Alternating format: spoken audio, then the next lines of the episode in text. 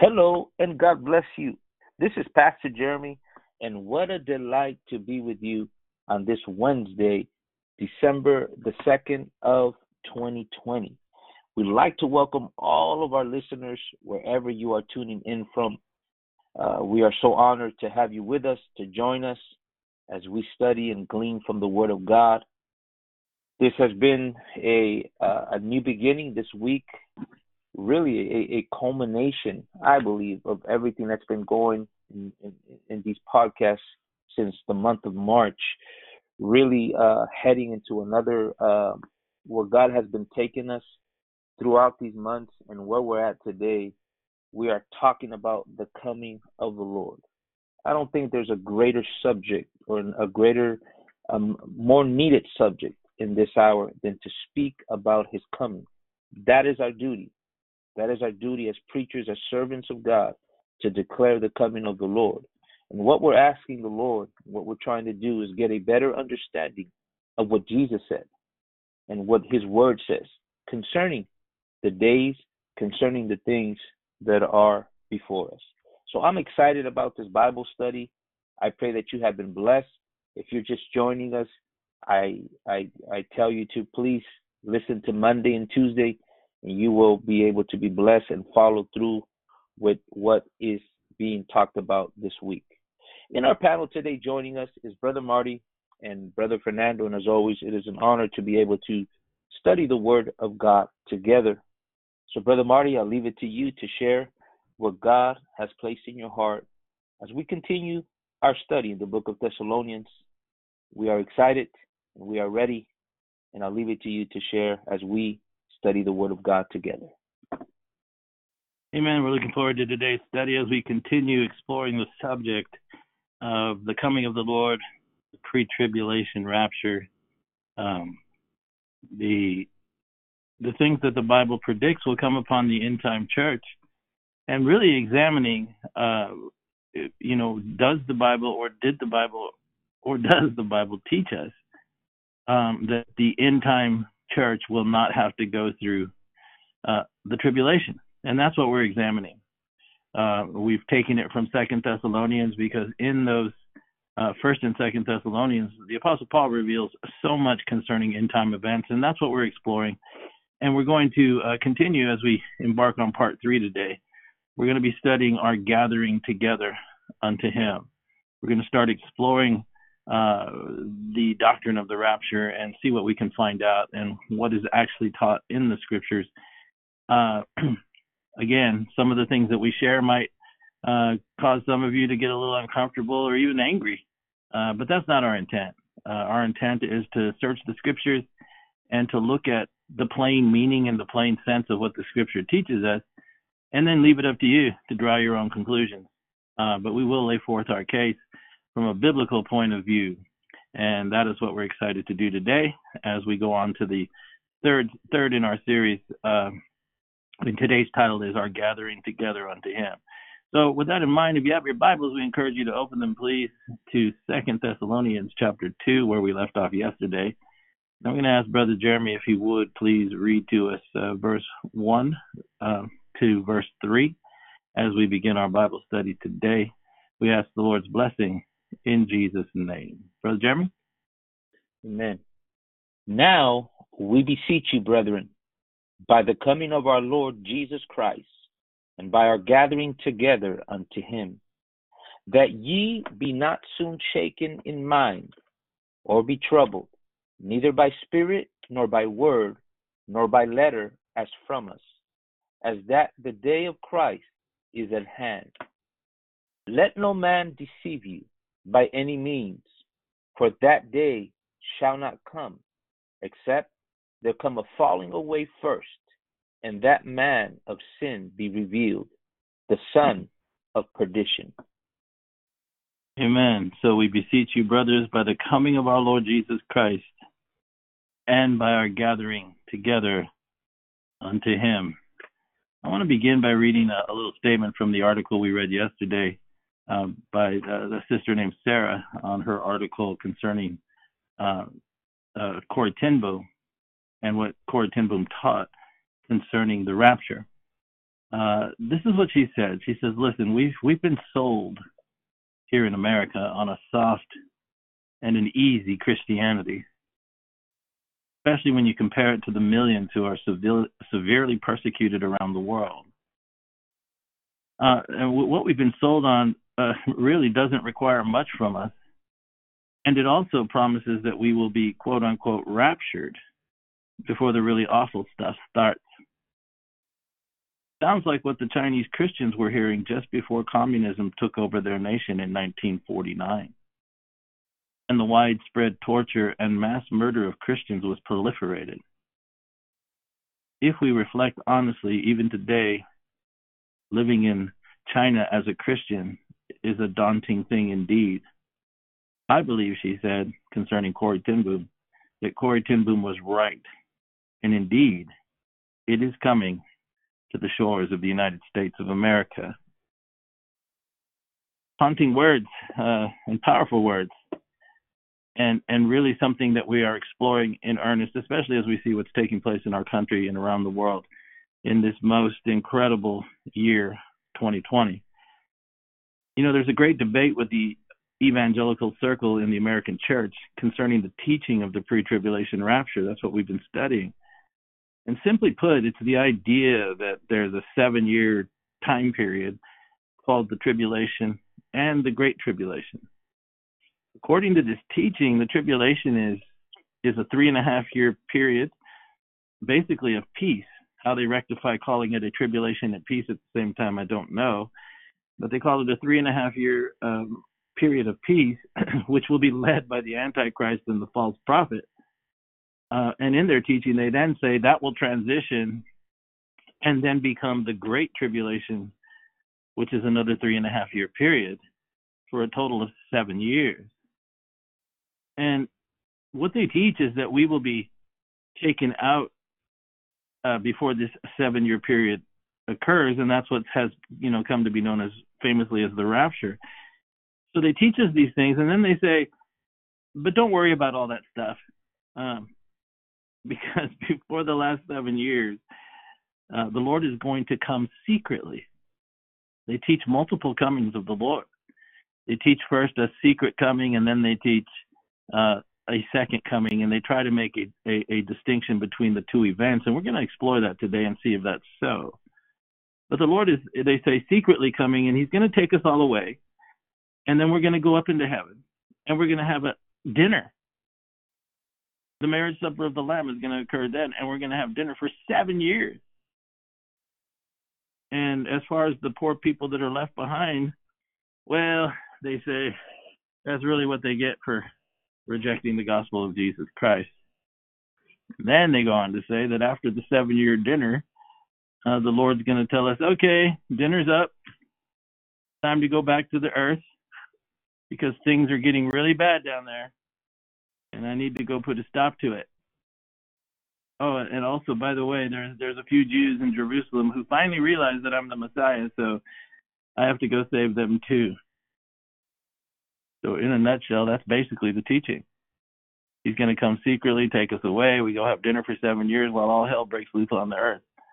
And at the end of that seven years, I don't know if we have dessert or not. They never specify, but when the dinner ends, uh, then we're all gonna like head out to the stables, get on our white horses, and we're gonna come back in a blaze of glory with the Lord uh, to rescue the Jews in Israel and, uh, and and all the rest of it.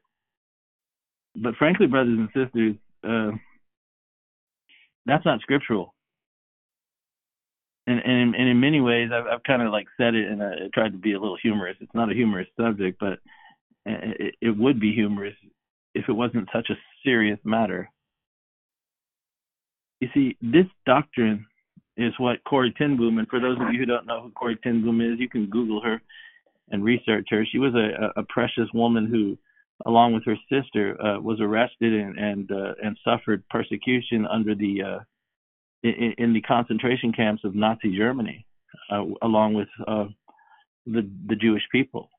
And uh, her sister actually died in that concentration camp, and, and by an act of God and through the through the Holy Spirit, she says that a, a clerical error occurred at the uh, concentration camp, which allowed her to be set free. And one week later, everyone in that concentration camp uh, was killed by the Nazis. So the Lord allowed her to to be rescued and to come out. And she would spend the rest of her life traveling to to many areas around the world uh, where uh, many many Christians were suffering in Africa and China and different places. And we we discussed that yesterday. But she felt that it was it was primarily her calling from that point on to begin to to go throughout the church and and to reveal to them what she called uh, the necessary understanding that we need to be training for what lies ahead at the end of time. And what Corrie ten Boom called, um, as far as, or what she said was, you know, her thought on what has come to be popularly known as the pre tribulation rapture. Uh, she called it the American doctrine, the America's uh, doctrine. That's what she called it. And really, she's right and when you actually study where the origin of this teaching is, and there's you know lots of people who like to fight over it, but really, if you if you research it, you'll see that it actually emerged in the 1830s as we as we were closing out the the 19th century into the 20th century. The, the, this doctrine began to emerge, and apparently, according to those who uh, who have researched it, they say that it actually began with a, a young girl uh, amongst uh, the denomination of the Plymouth Brethren in England.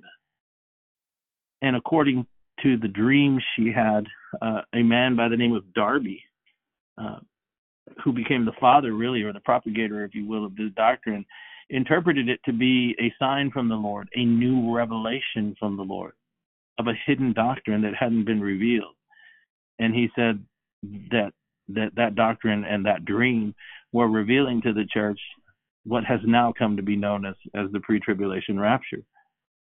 And and he had a a, a man who heard him uh, teaching these things by the name of uh, Scofield. And Scofield uh, bought into it and came back to the United States and created a Bible called the Scofield Bible. Its first printing was in 1907 where he laid out in in the footnotes this this doctrine of the pre-tribulation rapture and the second edition of that bible was 1917 and it began to be uh, a sweeping kind of uh, teaching that, that began to take hold in the seminaries and amongst many pastors in the early 1900s in the 20th century and and really uh, it, it, it has swept all the way into the 21st century. It's almost become and really has in many evangelical, charismatic, Pentecostal circles. It's become the preeminent, uh, you know, sacred cow, if you will, uh, of the church. And if you have any other point of view, or you try to question it, they get incredibly angry. And some even believe that it's a point of salvation. That if you don't believe what they teach, that you're not even saved. Well, this is completely unscriptural. So really, it's a it's it it, it it's something that that soothes the senses. And the reason that Corrie ten Boom called it American gospel is because we became the chief, um, you know, uh, disseminators of that information as our missionaries went around the world and began to go into third world nations and, and the fastest growing churches were the charismatic Pentecostal churches where this doctrine was included.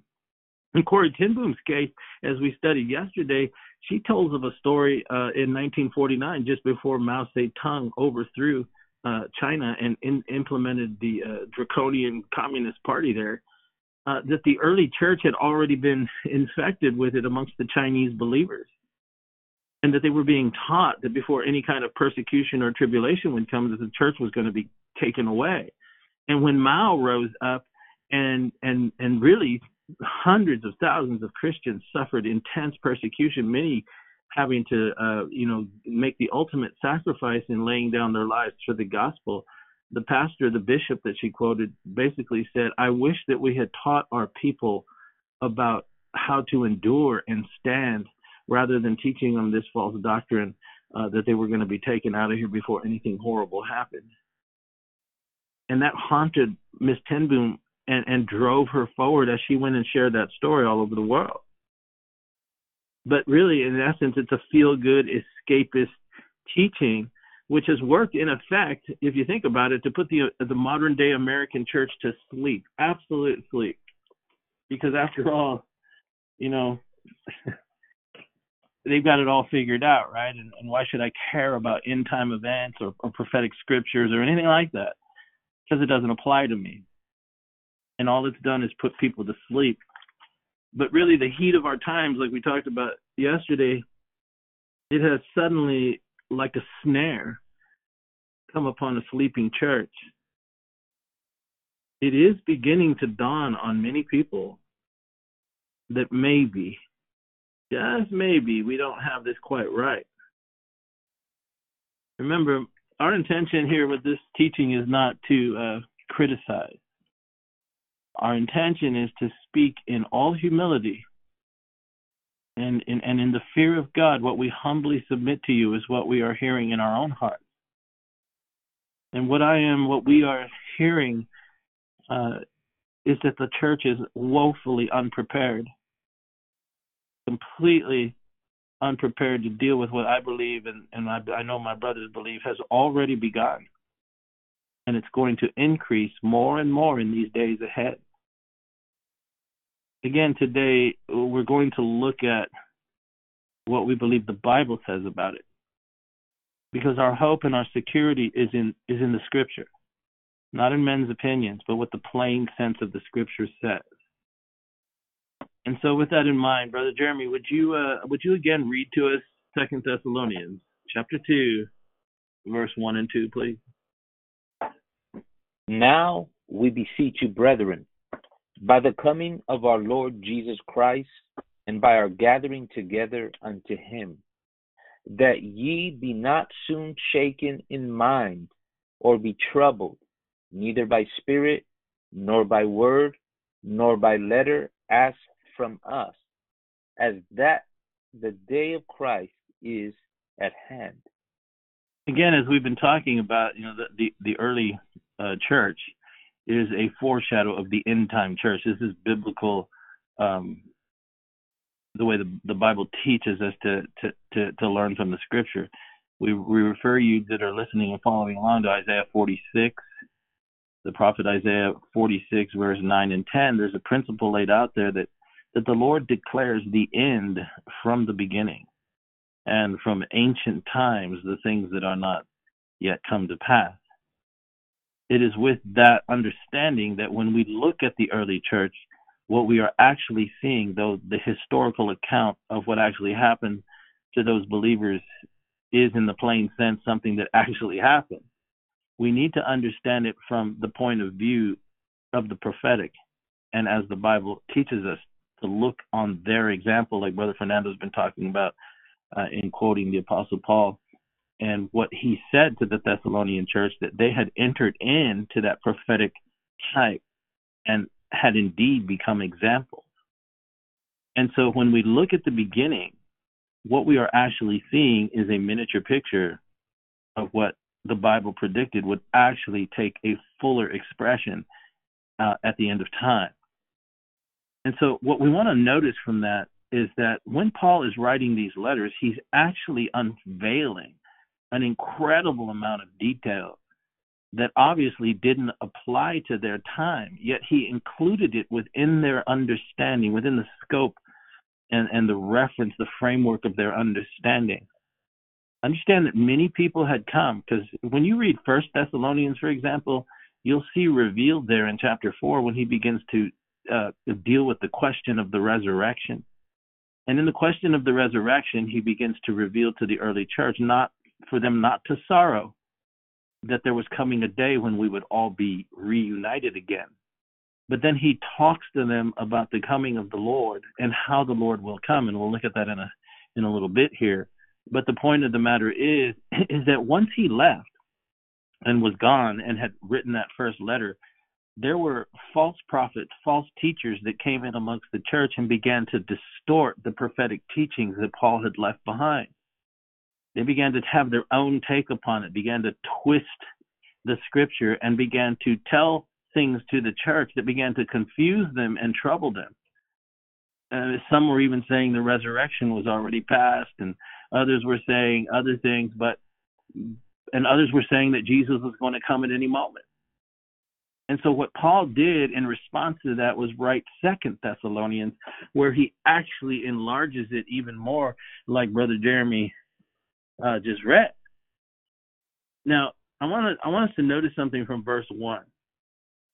Notice how Paul, and remember what we're studying here, the rapture, and and and and, and does the Bible teach a pre-tribulation rapture? We're going to lay out some scriptural foundations here to first today begin to look at is this true? Does the Bible teach a a secret coming of the Lord to take away his church, followed by seven years where all hell breaks loose on the face of the planet while we're up having dinner? I mean, then just putting it as plain as they can put it. Does it teach that? Because that's what they tell us. No, it doesn't. But we're going to see. Now, look, this is what he's addressing. And so when we look at verse 1, notice how Paul framed this. Can you read verse 1 again, Brother Jeremy? Now we beseech you, brethren, by the coming of our Lord Jesus Christ, and by our gathering together unto him. So notice the order that he takes here. Because just in the plain rendering of what we just read here, this totally alone, this totally uh, contradicts the pre tribulation rapture theory.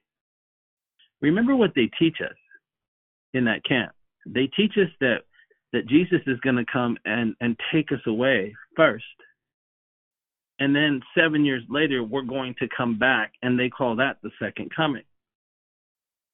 But Paul blows that out of the water in the way that he presents the coming of the Lord. In verse 1, he says, We beseech you, brothers, by the coming of the Lord. So he identifies the second coming first. Then he says, and by our gathering together unto him. Notice he didn't reverse the order. He didn't say, Brothers, we beseech you by our gathering together unto the Lord and his second coming. That's not what he said. Paul said, I want to address you from the point of view of the second coming of the Lord, which will happen when he comes. And when he comes, he goes on to say, then we're gathered together unto him. This alone contradicts the pre tribulation rapture theory because they place our gathering together as some sort of a secret thing, followed by those seven years we've been talking about, and then the coming of the Lord. But that's not how Paul said it. It's also found there in the gathering together something very interesting. It's it's the Greek word. Now this is a hard one to say, but it's the word epi sun agage. That's how you say it. Epi sun agage. And what that literally means is, is he, he's he's talking about the completed collection of the saints.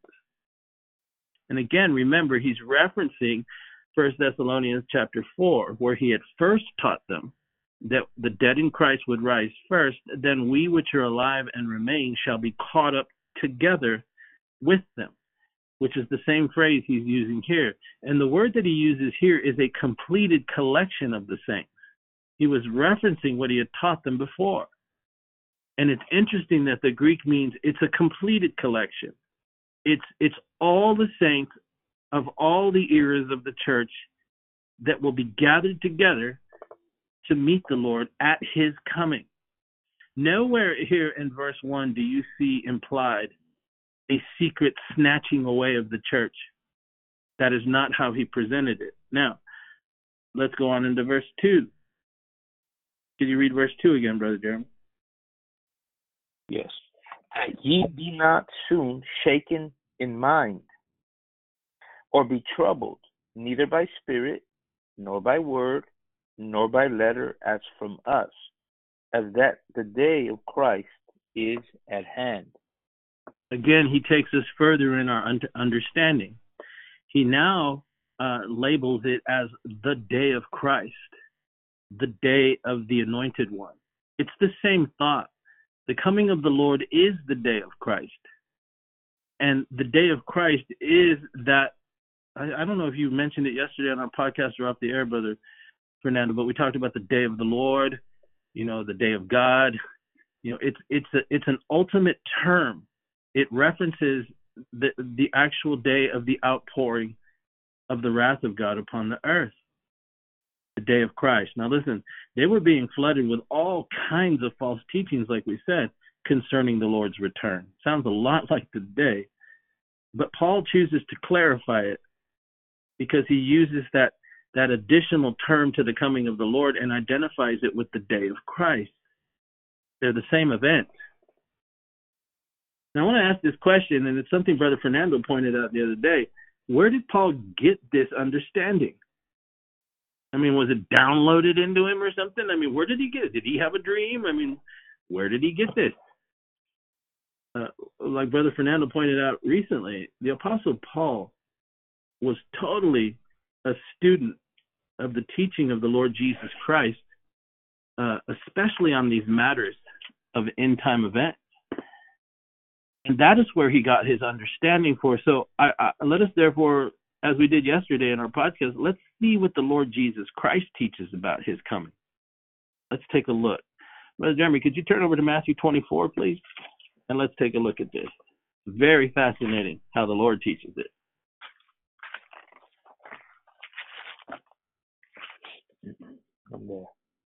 Could you read to us uh, verse 21 through 27? Yes. For then shall be great tribulation, such as was not since the beginning of the world to this time, no, nor, ne- nor ever shall be. And except those days should be shortened, there should no flesh be saved. But for the elect's sake, those days shall be shortened. Then, if any man shall say unto you, Lo, here is Christ, or there, believe it not. For there shall arise false Christs and false prophets, and shall show great signs and wonders, insomuch that if it were possible, they shall deceive the very elect. Behold, I have told you before.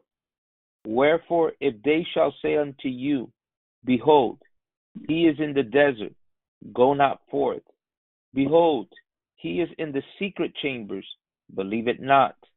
For as the lightning coming cometh out of the east, and shineth even unto the west, so shall also the coming of the Son of Man be. Wow. So there's a lot there, but let's take a look at this and break down what the Lord is teaching here. And and first of all, he he begins to identify uh, a, a time of great tribulation.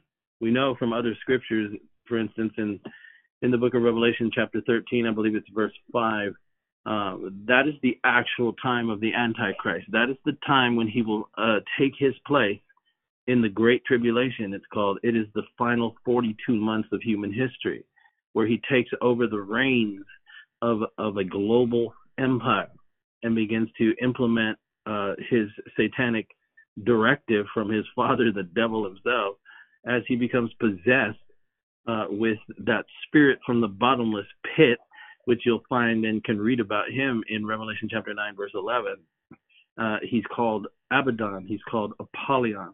He's loosed and he goes into perdition. He goes into the son of perdition he goes actually into the body that becomes the body of the Antichrist. He merges himself with a so far yet unidentified human being that then becomes fully possessed by this spirit. That is what triggers the, the great tribulation uh, when the Antichrist comes to power and he he begins to uh, to to to show forth many things which we won't get into today. We're going to explore that tomorrow.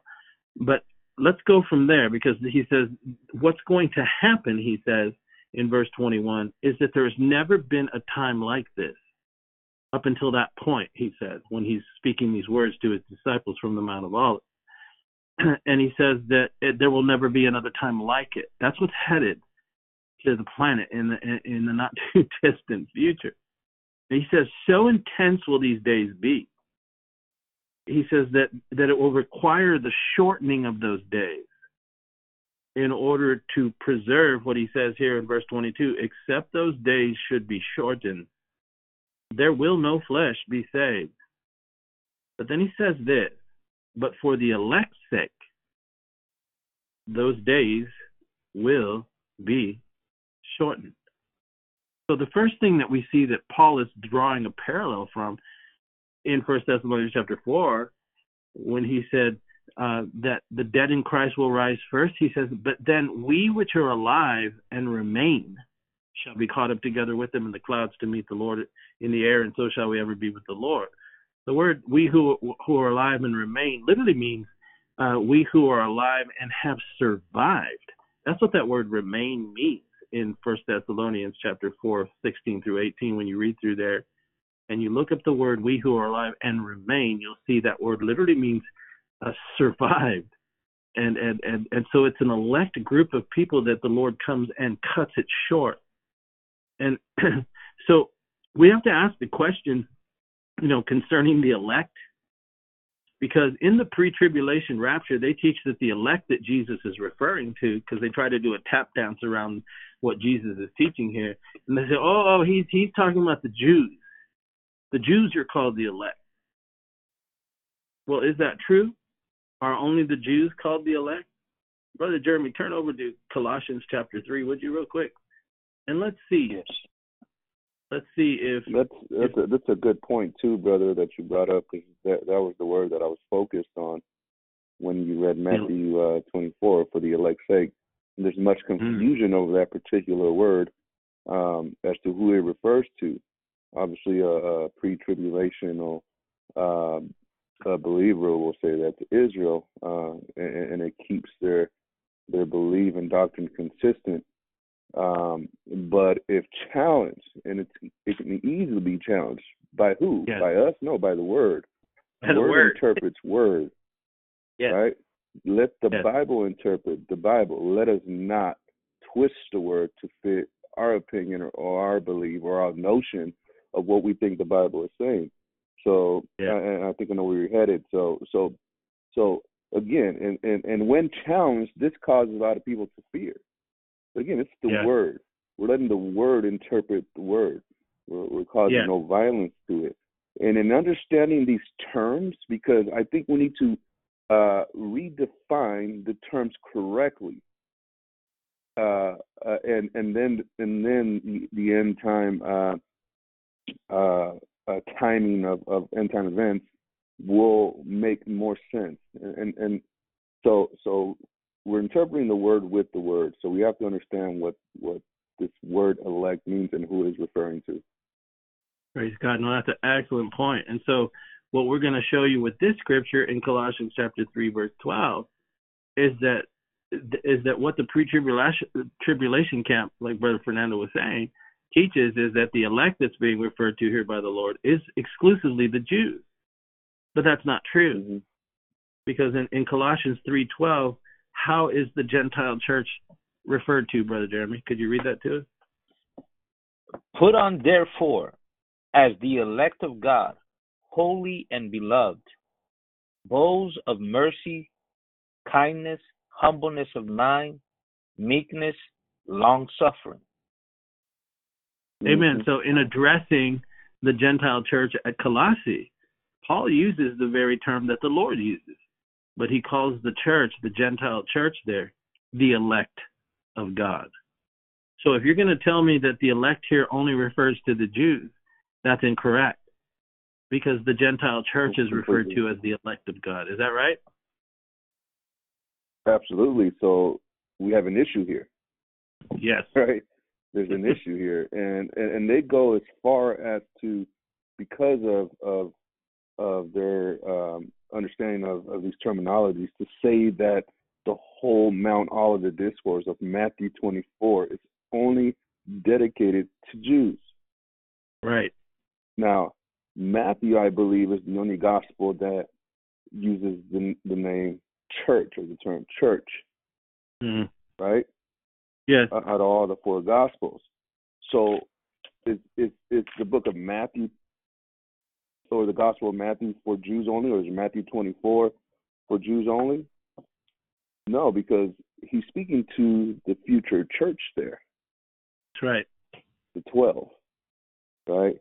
Um, so it, it's so that's how far they go as to making that uh, that Mount Olivet discourse just a Jewish gospel.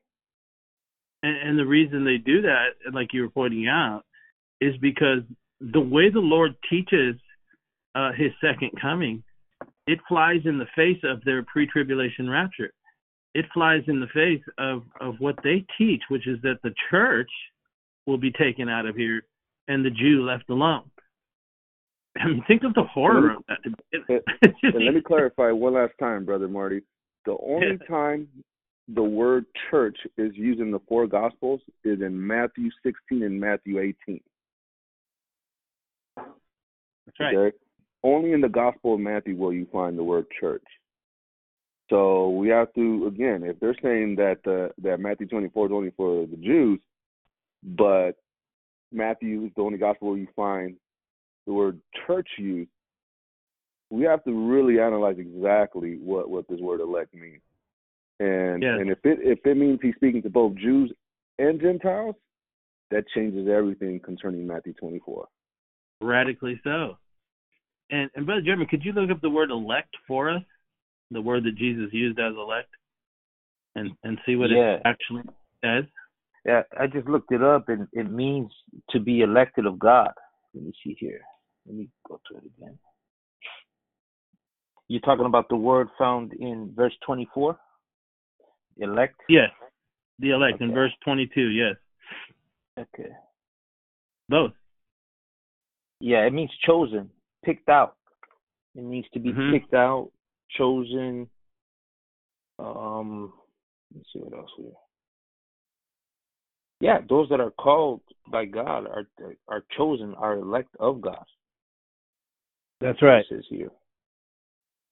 So, so then what we're being told by the Lord isn't that there's some, you know, special uh that is only applied to the Jews. It, it means to be, like you said, picked out or chosen. So literally, what he's saying is that except those days should be shortened, there would no flesh be saved. But for the chosen's sake, those days shall be Mhm. shortened. The picked out one, right? It it also it also says here too. Um, correct.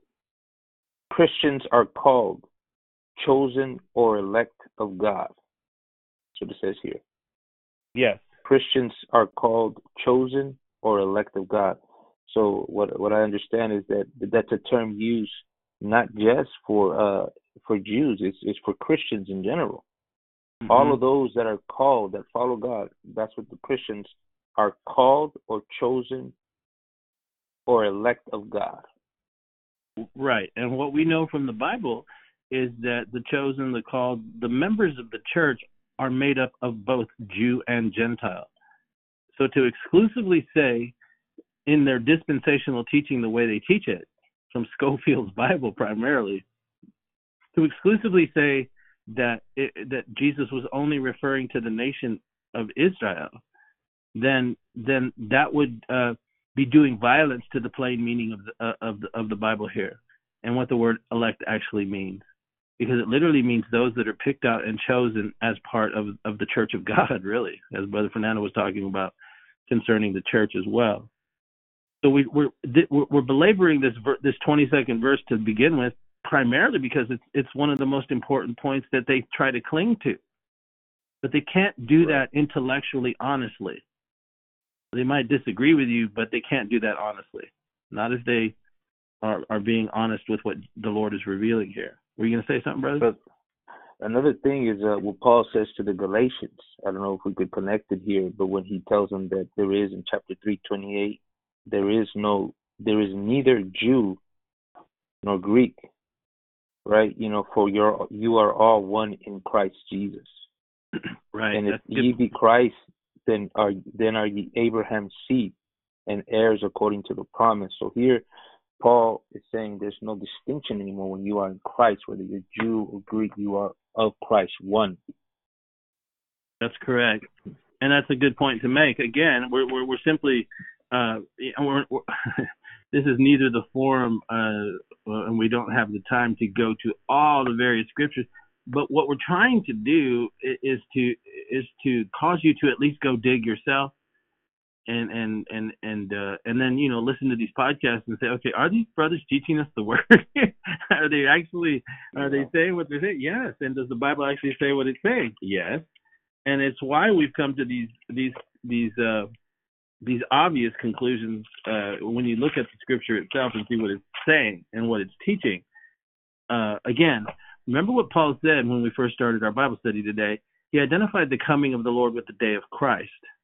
And one of the mistakes that they make is what is the day of Christ?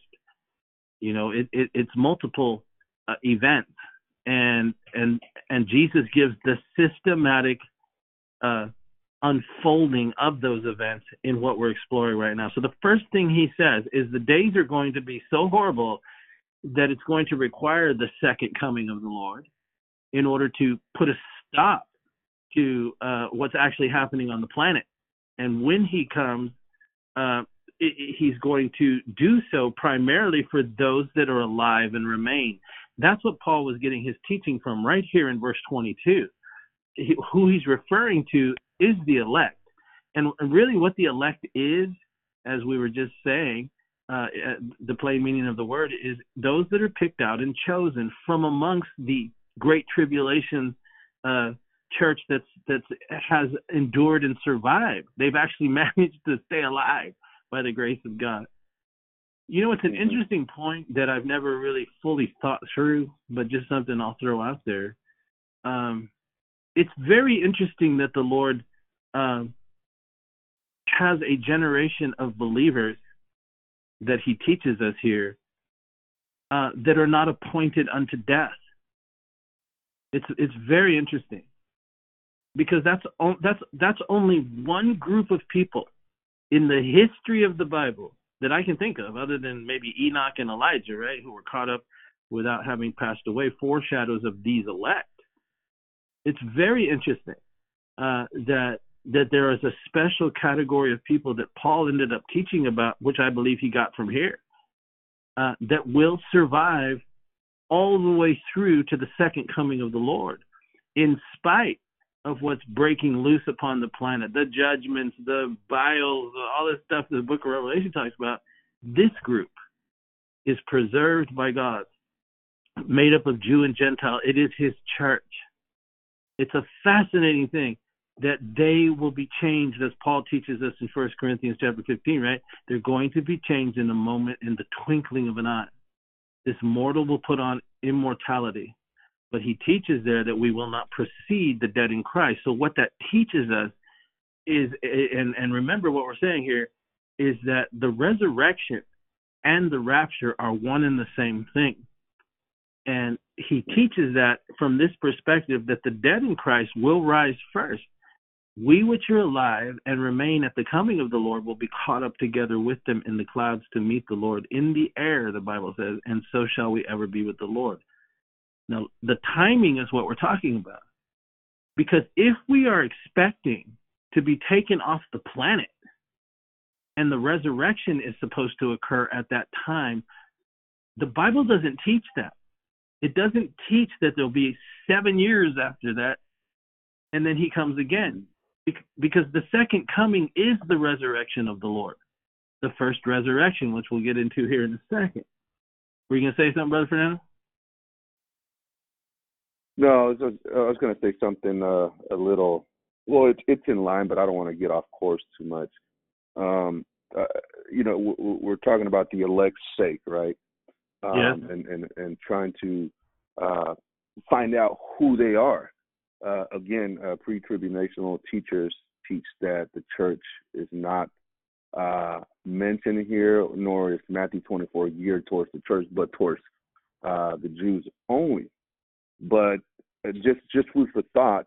Um, one of the verses when I was studying Matthew 24 uh, and, and you know and and studying the pre-tribulational teaching because that's that's that's the way I was taught. Uh, but the one the verse in Matthew 24 that never really really aligned with what what they said or taught was uh, verse 31, uh, where it yes. says this, and well, he wait. shall send wait his Wait a okay. minute. Yeah, yeah. That's why. Yeah, that's yeah. why I want. I don't. I want to make sure we stay in line. So, but uh. Um, oh, and I want you to comment yeah, on that. We could come back to it later. No worries. No, that's where we're headed. so, Okay. uh, and we're gonna.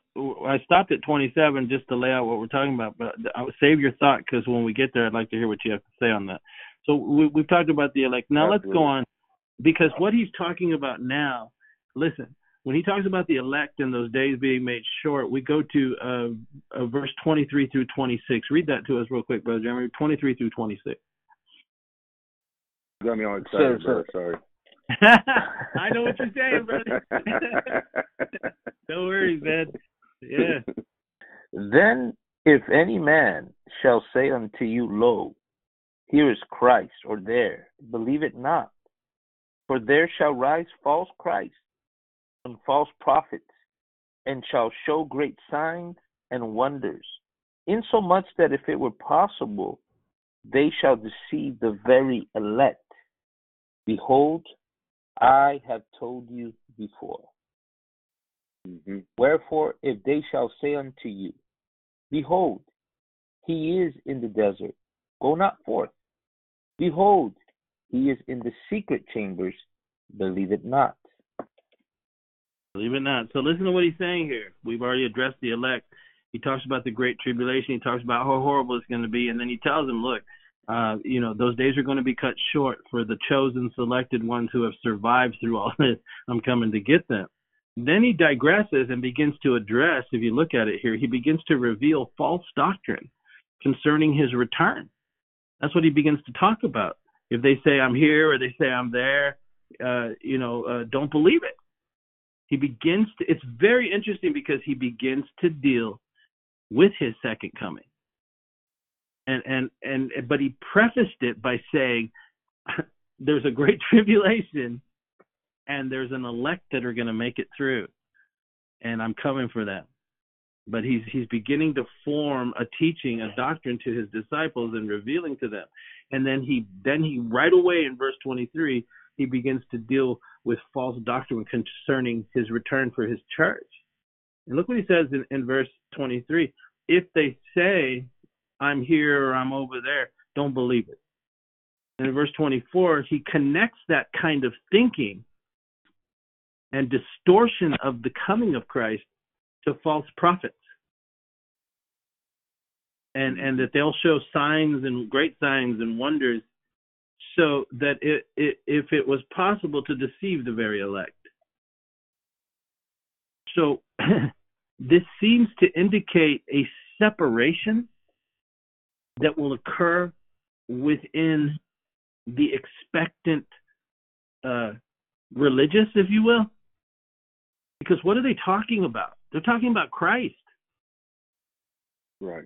and they're talk right they're talking about christ if any man tells you in verse 23 christ is here or christ is there that's prophetic teaching they're teaching prophecy and they're talking about christ so these are obviously people that are in the religious community of what is called christian he then begins to identify them in verse 24 as false anointed ones false prophets and he ties them to the charismatic and Pentecostal movement, falsely so called, at the end of time.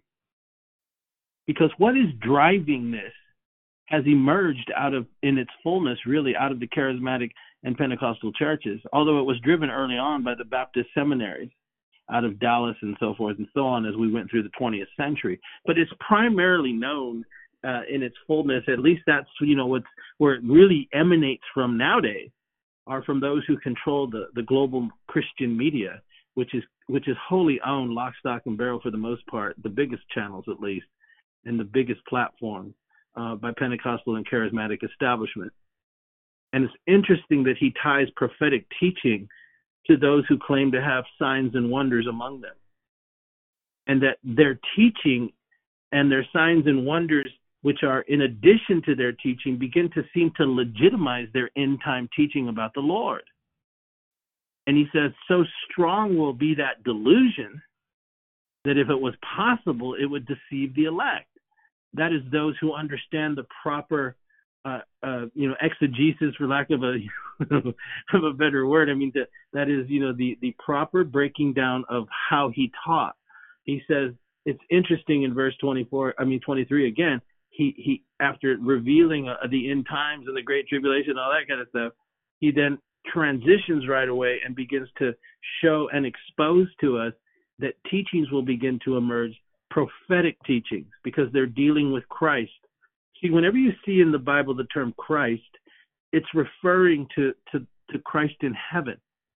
Whenever you see uh, the Lord in the earth, it, he's called Jesus Christ. When it's referring to his position in heaven, he's addressed as Christ in heaven.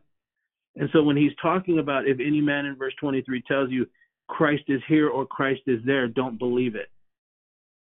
And, and then he goes on to say, uh, there's going to be many false uh, uh Christ, many false anointed ones, many false prophets. And, and, and the pretext of their prophetic teachings about the Christ are going to be connected to signs and wonders.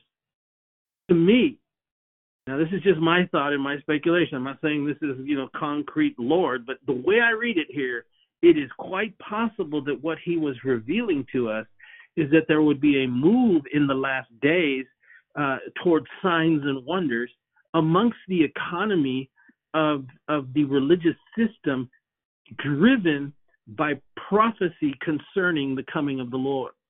And that it would be that false pretext of signs and wonders that would cause great deception to come so that if it was possible those that are chosen and elected by God, which is an innumerable host, by the way, we're not like trying to distinguish one group from another. We're just simply saying the body of Christ is mysterious and mystical. You can't point to it here or there.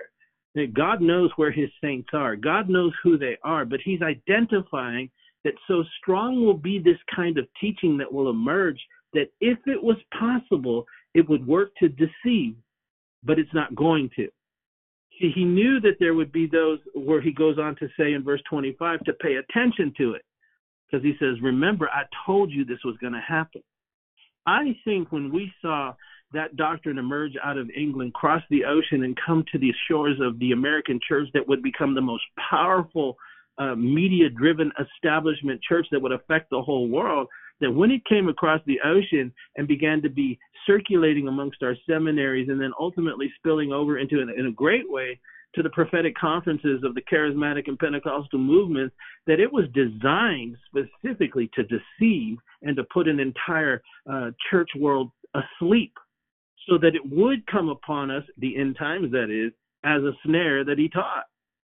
And so he's alerting us here he says, I've told you this is going to happen before. And then he double downs in verse 26, that is the Lord Jesus Christ. He emphasizes, I told you before. And remember, it's the same thing that Paul said we read in, in remember on Monday when he was telling them about the persecutions and the tribulations and all that. And he says, We told you this would happen before. He's using the same language that Jesus used. Read that to us, brother Jim, before I go on from here real quick in First Thessalonians chapter three, verse three and four. Listen to the language. He's using the same language as the Lord. He says, the Lord tells us, I told you about this before. Paul says the same thing right there in First Thessalonians chapter three. Verse three and four. Yes, and listen for the I told you before part, because that's what he's saying. Yes. Says for no man that no man should be moved by these afflictions. For yourselves know that we are appointed thereunto. For verily, when we were with you, we told you before there that is. we should suffer tribulation, even yeah. as it came to pass, and you know. And you know. And so he's tying in time events, and he's actually using the same language that the Lord used. You know, the Lord said, Look, I've told you this before, so that you'll be alerted and watching. And, and he uses the same kind of language. I know, like Brother Fernando pointed out astutely the other day, that he studied these and knew these things. You know, he was very familiar with the teachings of the Lord, especially concerning end time events. And upon those teachings, the Lord opened up to him First and Second Thessalonians in such a way that is so incredibly profound. And what's what we're looking at. So again, let's go back to Matthew 24 and look again. Study this out and meditate correctly, and you'll see the Lord is revealing quite possibly these erroneous doctrines about his second coming. And he says, Look, in verse 26, he doubles down. Could you read verse 25 and 26 to us again, Brother Jeremy? Matthew 24. Behold, I have told you before. Wherefore, if they shall say unto you, Behold, he is in the desert, go not forth. Behold, he is in the secret chambers, believe it not. See, this is one of the primary primary teachings of this pre-tribulation uh, rapture uh, movement. Is they teach a secret coming of the Lord, right? Right. You're familiar That's with it, right? Yes. That But no one Lord- knows he's gonna come and, Right. no one's gonna be like mysteriously people are gonna disappear and, Yeah. and God is, is is totally obli- Jesus is obliviating that that type of he's it, it's not something secret, it's something that's gonna be seen. Hallelujah. Everybody. That's what he's teaching. Because Mhm. that's why he uses that very phrase there in verse 26. In the desert. What, what's the desert? It's an isolated place. He's saying this ain't going to be no isolated incident. And then he says, then, Mhm. then he doubles down and says, the secret chamber. You know, another, again, it's not going to be a hidden event. That's what he's teaching. Right. Right. He says, if you Right. hear that kind of doctrine and you hear that kind of teaching, he says, do not believe it. And then, then he doubles, then he really, you know, presses it and says, when I come, it's going to be like this. And that's what he says in verse 27. Read that, brother Jeremy. For as the lightning cometh out of the east, and shineth even unto the west, so shall also the coming of the Son of Man be. It's going to be sudden. It's going to be, yes, sir. Uh, going back on the the desert, the isolated place, and the secret chamber, um, would you guys agree that it, it, he's also referring to that? You know, there's going to be doctrines in the last day that are going to be of private interpretation concerning the coming of the Lord. That's why he he points to the desert, like lo, he is over there. You're gonna find the true answer in this isolated doctrine or in this secret chamber doctrine um and and you know and people are going to be saying that i have the the answer to uh the end times i have the doctrine for the end times right and, and i'm reminded of i'm reminded of uh peter where he says we have also a more sure word of prophecy Mm-hmm. whereunto ye do well that ye take heed. Again, he's telling us take heed. Why? Why why why do the apostles speak like that? Because of false doctrine. Yeah. It says, as unto a light that shineth, it's a light. This prophecy is a light. It's not in a secret chamber. It's not it's Mhm. not it's not in the desert. That's shining in a dark place unto the day dawn and the day star rise in your hearts, knowing this first, that no prophecy of the scripture is of any private interpretation. Right? For the prophecy came not in old time by the will of man, but holy men of God spoke as they were moved by the Holy Ghost. So yes, he's he, he the Lord is, is is is telling us about these false doctrines that would arise, signs and wonders. People saying, "Look, the answer is over there in the desert. The answer is going to be in this secret chamber." And the Lord tells us, "No, take heed, be aware." You know, Yeah. it's in Yeah. my word. In other words, it's in my word. Amen. and, and again, verse 26, that, you know, uh, what you're saying there, it's not an isolated thing. Whether it's a doctrine that teaches that makes it exclusive, right? I mean, you know, we've got the truth. yeah, we yeah, the exclusivity, correct. Right. That's what you're saying. And, and that does no violence to it. I mean, the spirit of that is there. That's literally what he's saying because it's wrapped up in teaching. That's what he's saying. False prophets, Yeah. false anointed ones, right? It's all wrapped up in teaching. And, and so that's that's in essence what he's saying when he goes into verse 27 and says, "Look, you ain't gonna have to wonder if I've come. There ain't gonna be no secret about this. I'm Right, coming, and right. and how we know this is the bottom of verse 27, where he says, "I'm Mhm. coming as the Son of Man."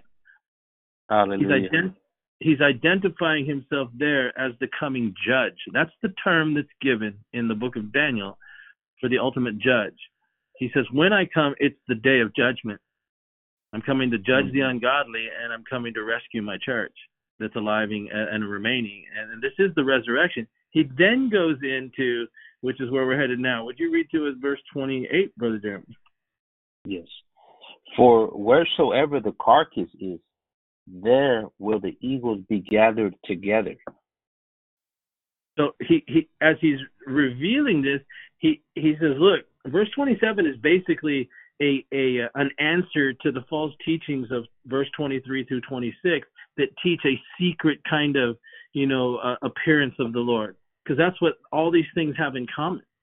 Is is the doctrine is a secret doctrine, a secret appearance. Like he's over here, he's over there, he's he's in secret. That's what they teach. He's coming in secret. But he said, no, no, don't believe that. And then he kind of like, you know, uh, counterbalances that by making a statement. When I come, it's going to be obvious, like the lightning shining from the east to the west. It's going to be global. That's what he said.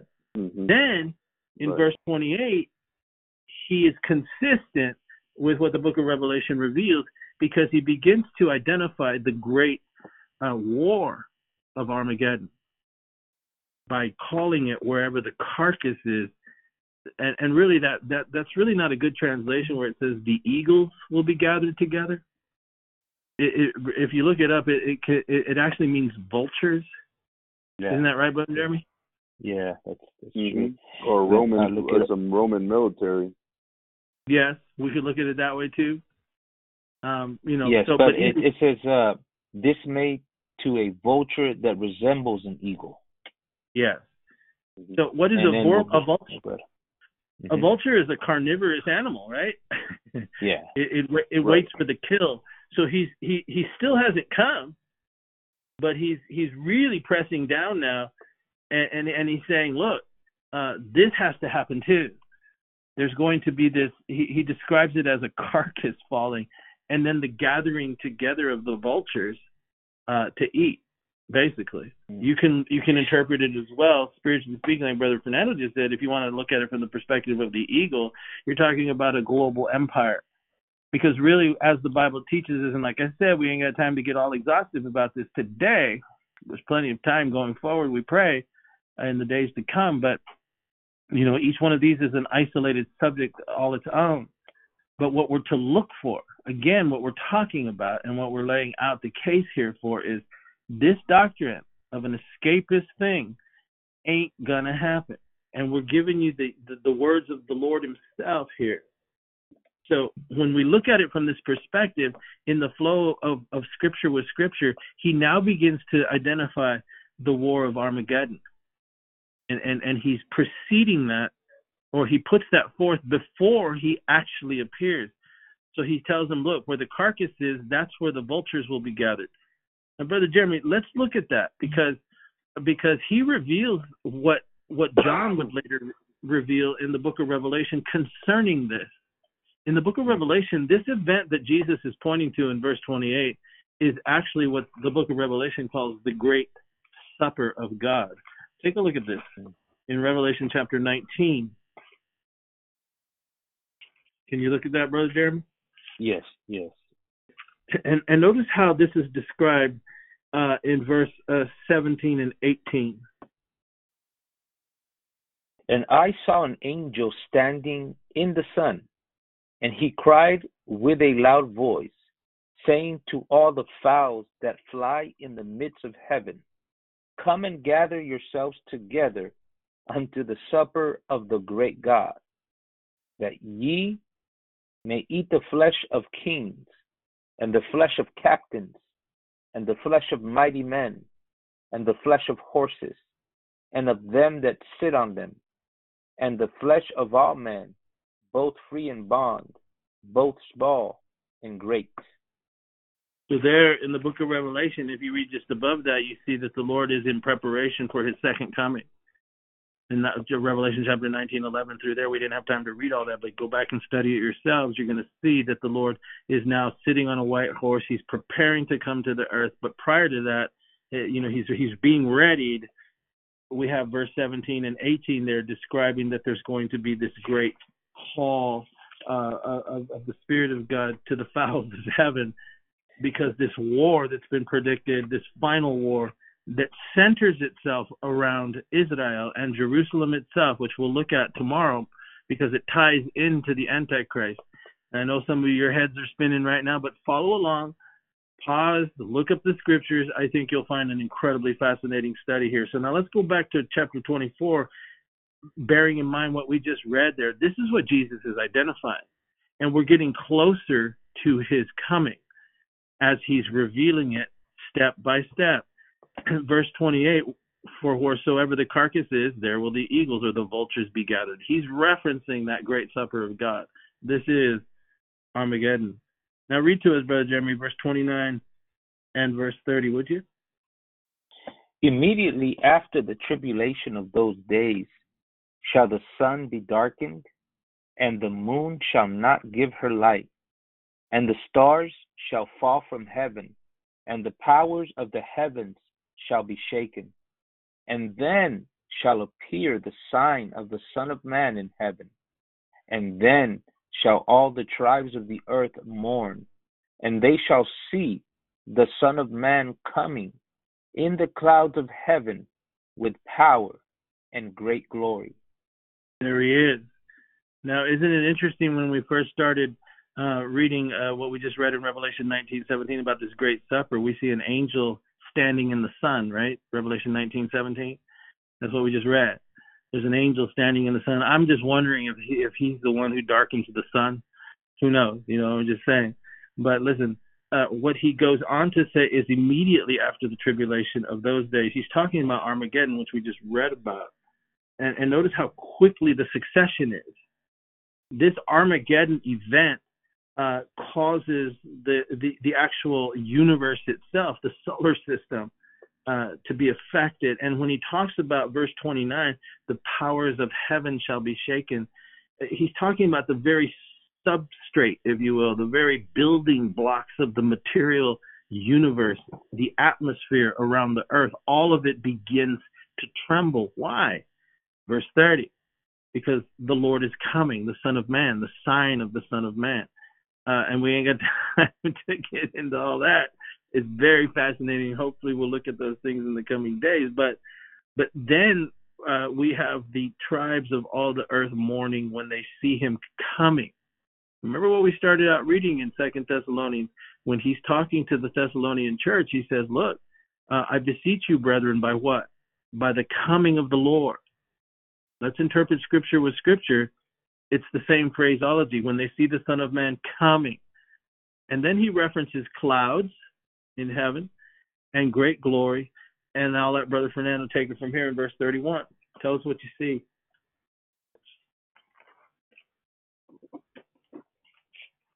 Are you there? it's the words that uh, the Apostle Paul used um, uh, in First Thessalonians chapter four, I think fifteen, verse fifteen through seventeen. Uh, we yeah. see the same words being used there again, and that and that and that that goes back to what we were saying earlier that the Apostle Paul was a student of of, of the of the writings of or or the Mount Olivet discourse of Matthew yeah. 24, uh, we see the word angels being used, and he shall send his angels with a great mm-hmm. sound of a trumpet. So we have a sound of a trumpet, and they shall gather together his elect. The word mm-hmm. gather mm-hmm. is used there from the four winds, from from one end of the heaven to the other, um, so forth and so on. Right? It, it, Oh, we, we see the word clouds in verse thirty.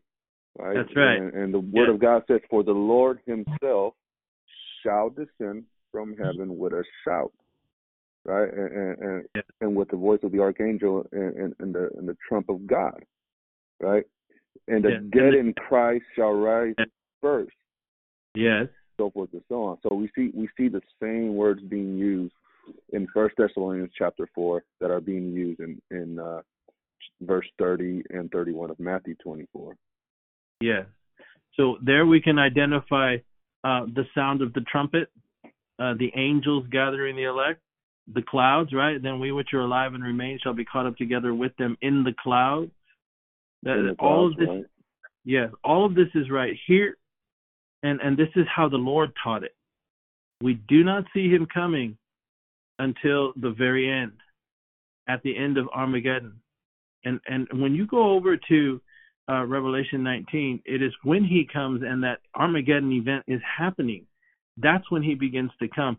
And when he takes his church, when he gathers them from the four corners in verse 31, right? He shall send his angels with a great sound of a trumpet. There it is. And they shall gather together his elect from the four winds. This is another proof text that those who teach, those dispensationalist teachings that teach that everything is about Israel right here, That's wrong. And why do I say that? Because he identifies the four winds from one end of heaven to the other. If his elect are only the Jews in Jerusalem at this time, what is he doing gathering saints from all over the world? It's the four winds. It's from one end of heaven to another. Jesus doesn't mince words here.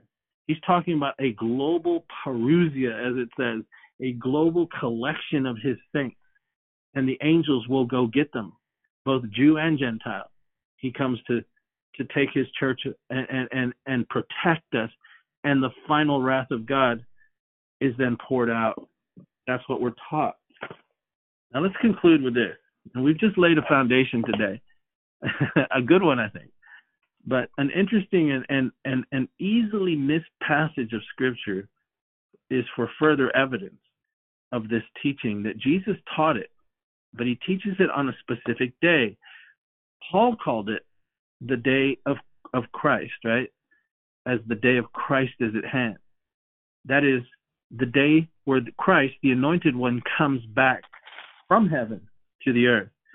Now, there's something interesting that occurred, and I want to take a look at it. It's in John's Gospel, chapter 11. Brother Jeremy, would you turn over there? Because it's found in the story of Lazarus and the raising of Lazarus from the dead. Take a look at this from this perspective that we're talking about here. Could you read to us, Brother Jeremy, in John 11, verse 21 through 26? And we're almost done. But I, I, I find this subject incredibly fascinating and vital to where we are right now. We need to understand these things. Then said Martha unto Jesus, Lord, if thou hadst been here, my brother had not died. But I know that even now, whatsoever thou wilt ask of God, God will give it thee.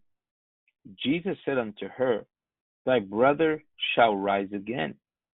Martha said unto him, I know that he shall rise again in the resurrection of the last day, at the last day. Jesus said unto her, I am the resurrection and the life. He that believeth in me, Though he were dead, yet shall he live.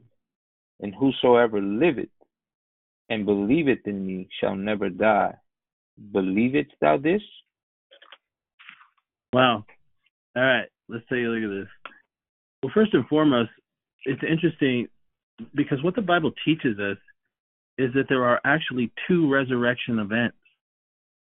And the first resurrection is for the saints, but there's a second resurrection and that is the great judgment. Brother Jeremy, read that to us, would you? Uh, and we'll go back to here real quick. Read us in uh, chapter 20 of the book of Revelation, verse 5 and 6. Take a look at this. But the rest of the dead lived not again until the thousand years were finished.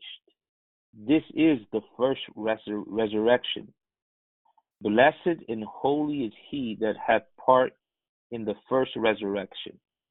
On such the second death hath no power, but they shall be priests of God and of Christ, and shall reign with him a thousand years. So, what we're being taught here and what's being identified in Revelation chapter 20 is something called the first resurrection. And he says that you want to have part of that. That's what he's saying. He calls it the very first resurrection. So if the dead in Christ rise first, and we which are alive and are caught up together with them in the clouds to meet the Lord at the rapture, then that is the event that the Bible itself interprets as the first resurrection. Martha understood it, the early church understood it, Paul called it the day of Christ. And so it is that first resurrection that's tied to the catching away of the church. And the timing of it, Jesus just showed us, is at the end of the great tribulation, just prior to the pouring out of the wrath, he sends forth his angels to gather his saints in the clouds with a great trumpet, like Paul revealed. And so now let's go back to John chapter 11 and see uh, what Martha's saying here. Uh, it's very interesting because the resurrection of Lazarus is a foreshadow of that first resurrection. Listen again. Can you read that verse 23 and 24 again to us, Brother Jeremy?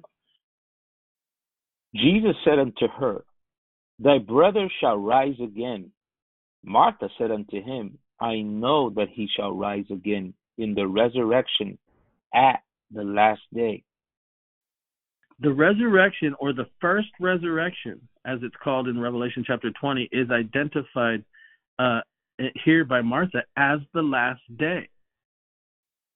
And so, what we know is the last day is when the resurrection occurs. And what we see going forward in this story is Jesus doesn't correct her. He doesn't say, Oh, Martha, you got your theology all wrong. There's actually a secret coming seven years before that event, and the dead in Christ are going to rise then.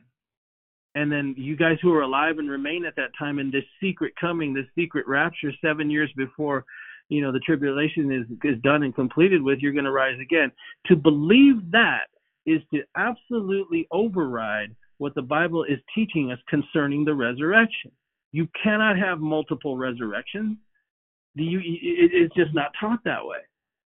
When she identifies the resurrection as the last day and her brother rising on that day she is literally preaching to us that that she understood the concept, as did, did that, that the holy saints of God in the early church, that the resurrection day is the last day when the Lord returns. Jesus doesn't correct her. And he states about himself, I am the resurrection and the life. And then he says this He that believes in me, though he were dead, yet shall he live. And he says, Whosoever lives and believes in me shall never die. Do you believe this? This is an incredible thing that the Lord says. What the Lord says is very definitive in verse 25 and 26. We just read it. The Lord is saying something very revealing. He says, though he were dead, that's the first thing he says, right? In verse 25, though he were dead. And then in verse 26, he identifies another group. Whosoever liveth and believeth shall never die. It's interesting how he pointed it out because that's exactly what Paul teaches. The dead in Christ shall rise first. And then verse 26 we which are alive and remain shall be caught up together with them. That's that appointed group at the end of time. And it's tied to what Martha said the last day. And so I see right here that the Lord is is revealing to us this is a simultaneous event. Though Lazarus is a foreshadow of it, the Lord added to it concerning the last day that Martha mentions in verse 24. Meditate on these things and you'll see what we're saying. But notice the order the dead, then the living. Both are believers. This is where Paul received his understanding of the dead in Christ rising first and a group that is alive shall not die, right? We'll be caught up together and meet the Lord in the clouds. Brother Jimmy, could you turn over to Second Thessalonians chapter two, verse thirteen and fourteen? Brothers, do you see what I'm showing here? Any thoughts on Absolutely. that? Absolutely. Absolutely. The last day is it's referring that's what it's it's when you look it up, it's referring to the end of last. It's it's, it's speaking about the last in time or in place. Uh, mm-hmm. So, uh, so she's she's clearly speaking about the last, you know, the end of time. It's, it's the day yeah. in question that uh, the Apostle Paul uh, uh, speaks about to the Thessalonians: uh, the day of Christ, the day of the Lord. Um, so it's it's it's the order. He's, the Lord is setting the order of these events leading up to that last day. And we know yeah. that the last day or the day of the Lord is right. when God's wrath is poured out. But yeah. he is telling us that these things must precede it. And yeah. the Apostle Paul tells us that in First Thessalonians chapter five that we are not appointed unto wrath, but to obtain salvation. Notice he didn't say anything about tribulation or great tribulation. That's a good point. You say we're yeah. not appointed. We're not appointed to that.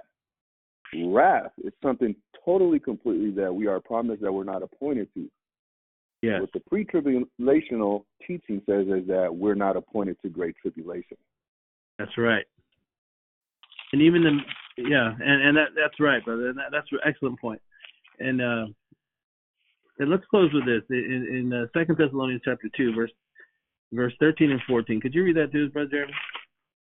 But we are bound to give thanks always to God for you, brethren, beloved of the Lord, because God hath from the beginning chosen you to salvation through sanctification of the Spirit and belief of the truth, whereunto he called you by our gospel to the obtaining of the glory of our Lord Jesus Christ. That's powerful. And and we'll get into the rest of chapter 2 tomorrow because we ended it in verse 2 with the day of Christ. We we we've laid out, you know, a, a whole bunch of scriptures here and we encourage you to go back and listen to these things. Um and and to reflect upon them because when Paul uh, you know, reveals these things in verse one and two, he then goes on and says, "Don't let anyone deceive you," and he begins to reveal to us what the end times are actually going to be like, which includes the revealing of the son of perdition, verse three, chapter two, the man of sin. But and then we'll discuss that. I didn't want to get into that today. That's the Antichrist. There's many people who teach in that whole camp that ah, we won't even know who he is. After we're gone, he'll be revealed. That's not true. Because the Bible teaches us here in verse 3 let no man deceive you by any means. For that day of Christ, which we've been talking about today, and that coming up to the clouds to meet the Lord, all that stuff, it, it, it will not come until there's a falling away first, and the man of sin is revealed, the son of perdition. Uh, so we're still here and and and we'll talk about that in a minute.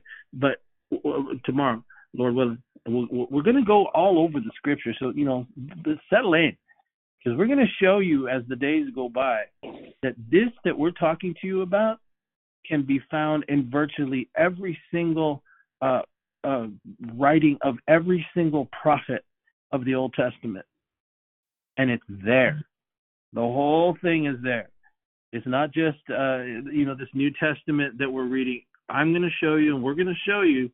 It's in Isaiah. It's in Daniel. It's in Amos. It's in Joel. It's in Habakkuk. It's in Hosea. I mean, we'll go through those things, Lord willing. I don't know how many of those books we'll cover, but but we'll be primarily looking at some profound revelation that has been tucked away and is now being made plain uh, to us upon whom the ends of the world have come. Were you going to say something, Brother Jeremy?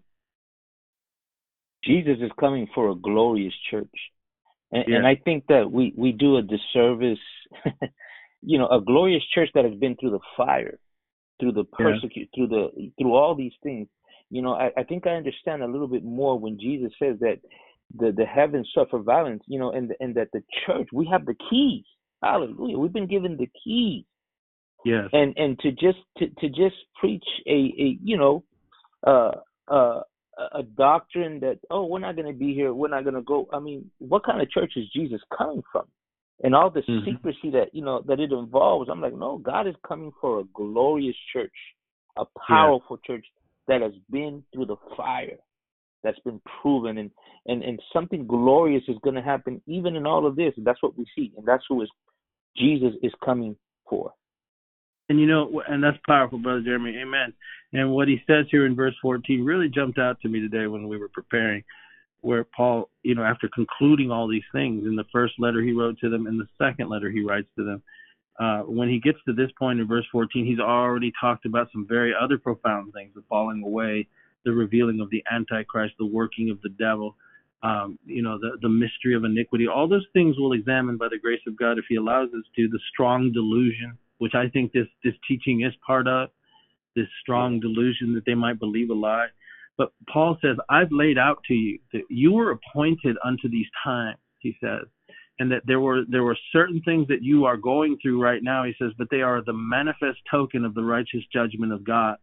In other words, you have become the object, uh, the the proof text, the uh, the example, I forget, the evidence. I think Brother Fernando called it yesterday of why God uh, is righteous in his judgment. Uh, what the enemy is allowed to inflict upon the early church as well as this end time church is but for a short moment. But Paul anchors their mind and says, Remember, in verse 14, he says, You were called by our gospel. In other words, you got saved by what we've been teaching you. And and in in uh, in verse five of chapter two, he says, "Don't you remember that when I was with you, I've told you all these things." In other words, I haven't preached anything that that is now happening to you or will happen in the far distant future. He's talking to us. He says, "This is the gospel. This is a war. This is this is what is being birthed, what is coming. We're on the we're on the outer fringes of it, church. Yes, it's going to be intense, and yes, it's going to be uh, you know mind-boggling. Jesus described it as something uh, that has never been since the beginning of the world and will never be again. But he promises to keep his elect. He promises to protect his people. Some will make the ultimate sacrifice, some will not. Whatever the case, Paul said, You were called by that kind of preaching. Verse 14. Hallelujah. He called Hallelujah. you by our gospel because what you're going to obtain, he says, is the glory of the Lord Jesus Christ. What we are witnessing are the final death throes of a rebellious, formerly anointed cherub who so magnificently fell by reason of the iniquity that was found in him. He brought down an entire universe and plunged into darkness the marvelous expressions of the initial creation of God. And in so doing, became the caretaker of sin and death. But God, hallelujah, understood in his omniscience all of this would happen. And and and so Calvary became the defining moment. In the fullness of time, the Bible says, God sent the Lord Jesus Christ. For God so loved the world that he gave his only begotten Son, Jesus said. Whosoever believes in him shall not perish, but shall have everlasting life. For God did not send his Son in the world to condemn the world, but that the world through him might be saved. And then he rose on the third day and became the beginning of the creation of God. He became the one who declared that all power in heaven and earth has been given unto me. Jesus stripped him of every power. Yes, he bruised his heel, as was prophesied in the Garden of, uh, of Eden uh, to the woman Eve. Uh, he bruised his heel, yes, but he destroyed his, his head. That's what the Bible means that through death he destroyed him that had the power of death. That is the devil.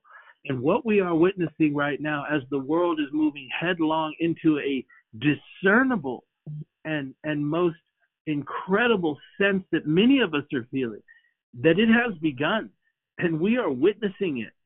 Uh, it has come to to rest in our shores right now. I mean, we're witnessing a fight between light and darkness right now, but what you're witnessing is the attempt, the moving of of the dragon and the beast to finally enslave the whole world. But God's people are not without hope, and they are not without the information necessary to, to, to understand these days. They were predicted, they were prophesied, they were declared by the prophets of old, and it's come to rest in our time, in our generation. And Paul said, Don't forget, when all hell is breaking loose, when you're going through what you're going to see, church, in the next several years, quite possibly, and, and really in the immediate future, we're talking about here. That's why we're preaching these things right now. We sense what's coming and we know it's already begun. Paul says, don't forget, you got saved not by hearing some cotton candy, watered down, egocentric driven, you know, fluffy gospel. He goes, I gave you the truth. I told you from beginning to end what was coming, that you have been part of an exclusive club called the Church of the Living God.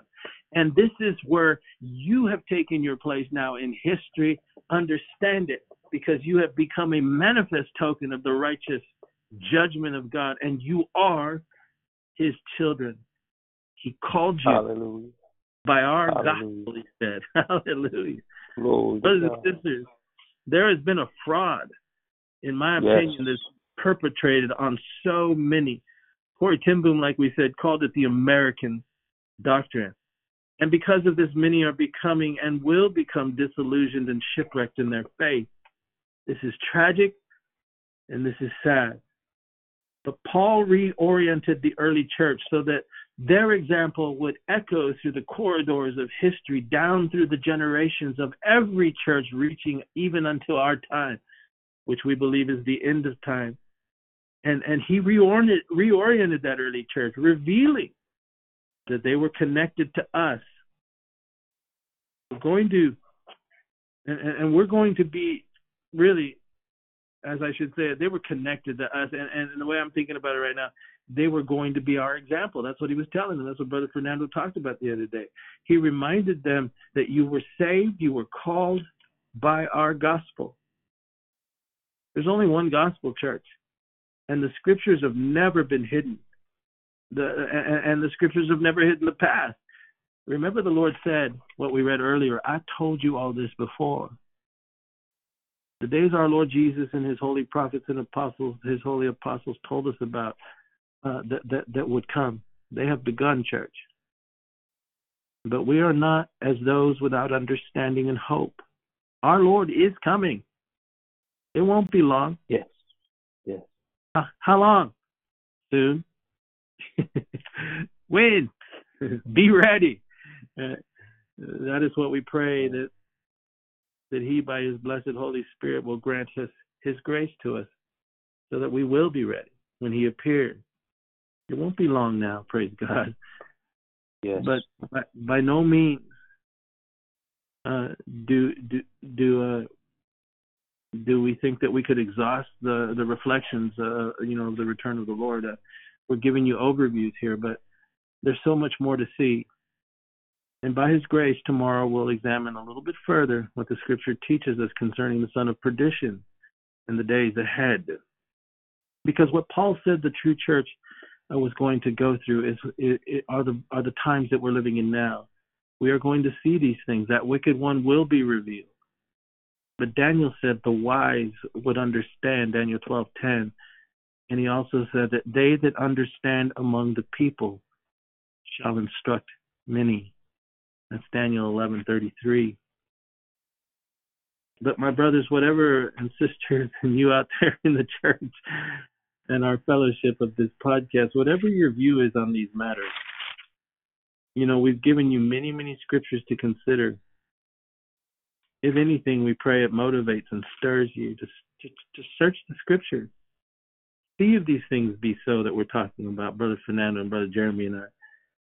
But bottom line, man, our Lord Jesus Christ is coming soon. Lord, help us all to be ready so that we don't have to be ashamed when He appears in the air, in the clouds, to take us home. Even so, return, Lord Jesus, is our prayer. in Jesus' name. Amen. yes. Praise God. You know, after after after this podcast, whether you want to bend a knee or just lift up holy hands to the Lord and thank Him that you belong to a glorious church. Today is not a day to be discouraged. Jesus would say, Let not your heart be troubled. You believe in God, believe also in me. He says, Because in my Father's house are many mansions. If it were not so, I would have told you. I would have told I you. go to prepare. Hallelujah. Hallelujah. I go to prepare a place for you. Thank you. And if Lord. I go and prepare a place for you, Mhm. I will come again Glory to God. receive you, receive you unto myself, that where I am, there ye may be also. And whether, look at this now, and whether I go, ye know, and the way ye know. Coming back. Hallelujah. Worship him, thank him. We belong to a glorious church. And he's making clear that he's coming back again. Every eye shall see him. Every eye shall see the coming of our Lord Jesus Christ. We love you. We pray for you. Join us tomorrow as the Lord continues to speak to us and encourage you. I pray that you've been encouraged with this podcast as God is speaking in this hour. May God bless you. May God keep you. Meanwhile, keep looking up.